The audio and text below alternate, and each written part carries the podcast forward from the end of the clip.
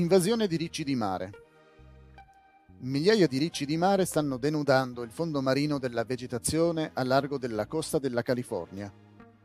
Un tempo la costa meridionale della California era fiancheggiata da letti di alghe giganti che erano un rifugio e una fonte di cibo per i pesci. Molti dei letti sono stati distrutti o danneggiati da ricci di mare. In passato le lontre marine, che si nutrono di ricci di mare, erano in grado di tenere sotto controllo il loro numero, ma questo non è più possibile perché i cacciatori di pellicce hanno distrutto decine di migliaia di questi animali. Il biologo marino Wheeler Knott ha osservato è un classico esempio delle conseguenze di vasta portata che possono verificarsi quando l'uomo distrugge una specie. La confessione di un medico Secondo il dottor William Nolan, quando lavorava in un grande ospedale di New York, gli stagisti erano esortati a ottenere donatori di sangue con qualsiasi mezzo. Ha detto, nel nostro reparto avevamo un pieno di incentivi, un quinto di liquori e un pomeriggio libero per lo stagista che portava il maggior numero di donatori ogni mese. La competizione è stata fantastica. Abbiamo usato lusinghe e minacce, Abbiamo agito senza ritegno.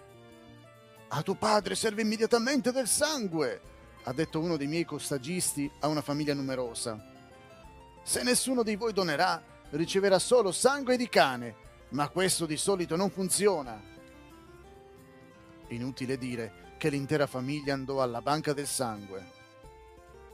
Al costo di una bottiglia di vino, di solito era possibile convincere un abitante del Bowery a donare.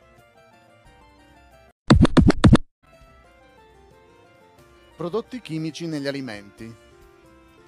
È stato stimato che almeno 2000 sostanze chimiche vengono aggiunte agli alimenti immessi sul mercato dai trasformatori alimentari.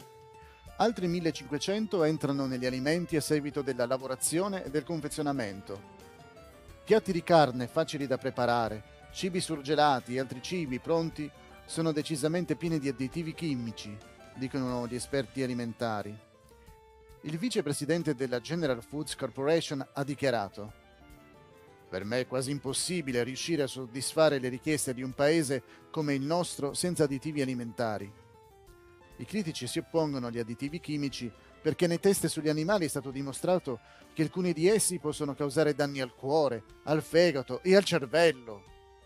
L'elenco delle sostanze chimiche vietate dalla Food and Drug Administration a causa di potenziali rischi per la salute è in costante crescita.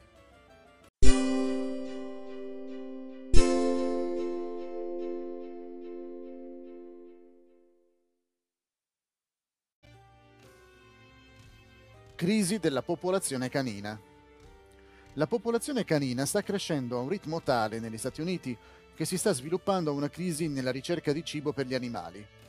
È stato stimato che cani nella sola città di New York consumano un quarto di milione di libbre di cibo al giorno. All'inizio del XX secolo c'erano circa un milione di cavalli selvaggi di questo paese. Questi sono stati un'importante fonte di carne per il cibo dei cani. Ora ne sono rimaste solo poche migliaia. Anche le balene sono utilizzate per il cibo per cani, creando un ulteriore pericolo che potrebbe far estinguere questi animali.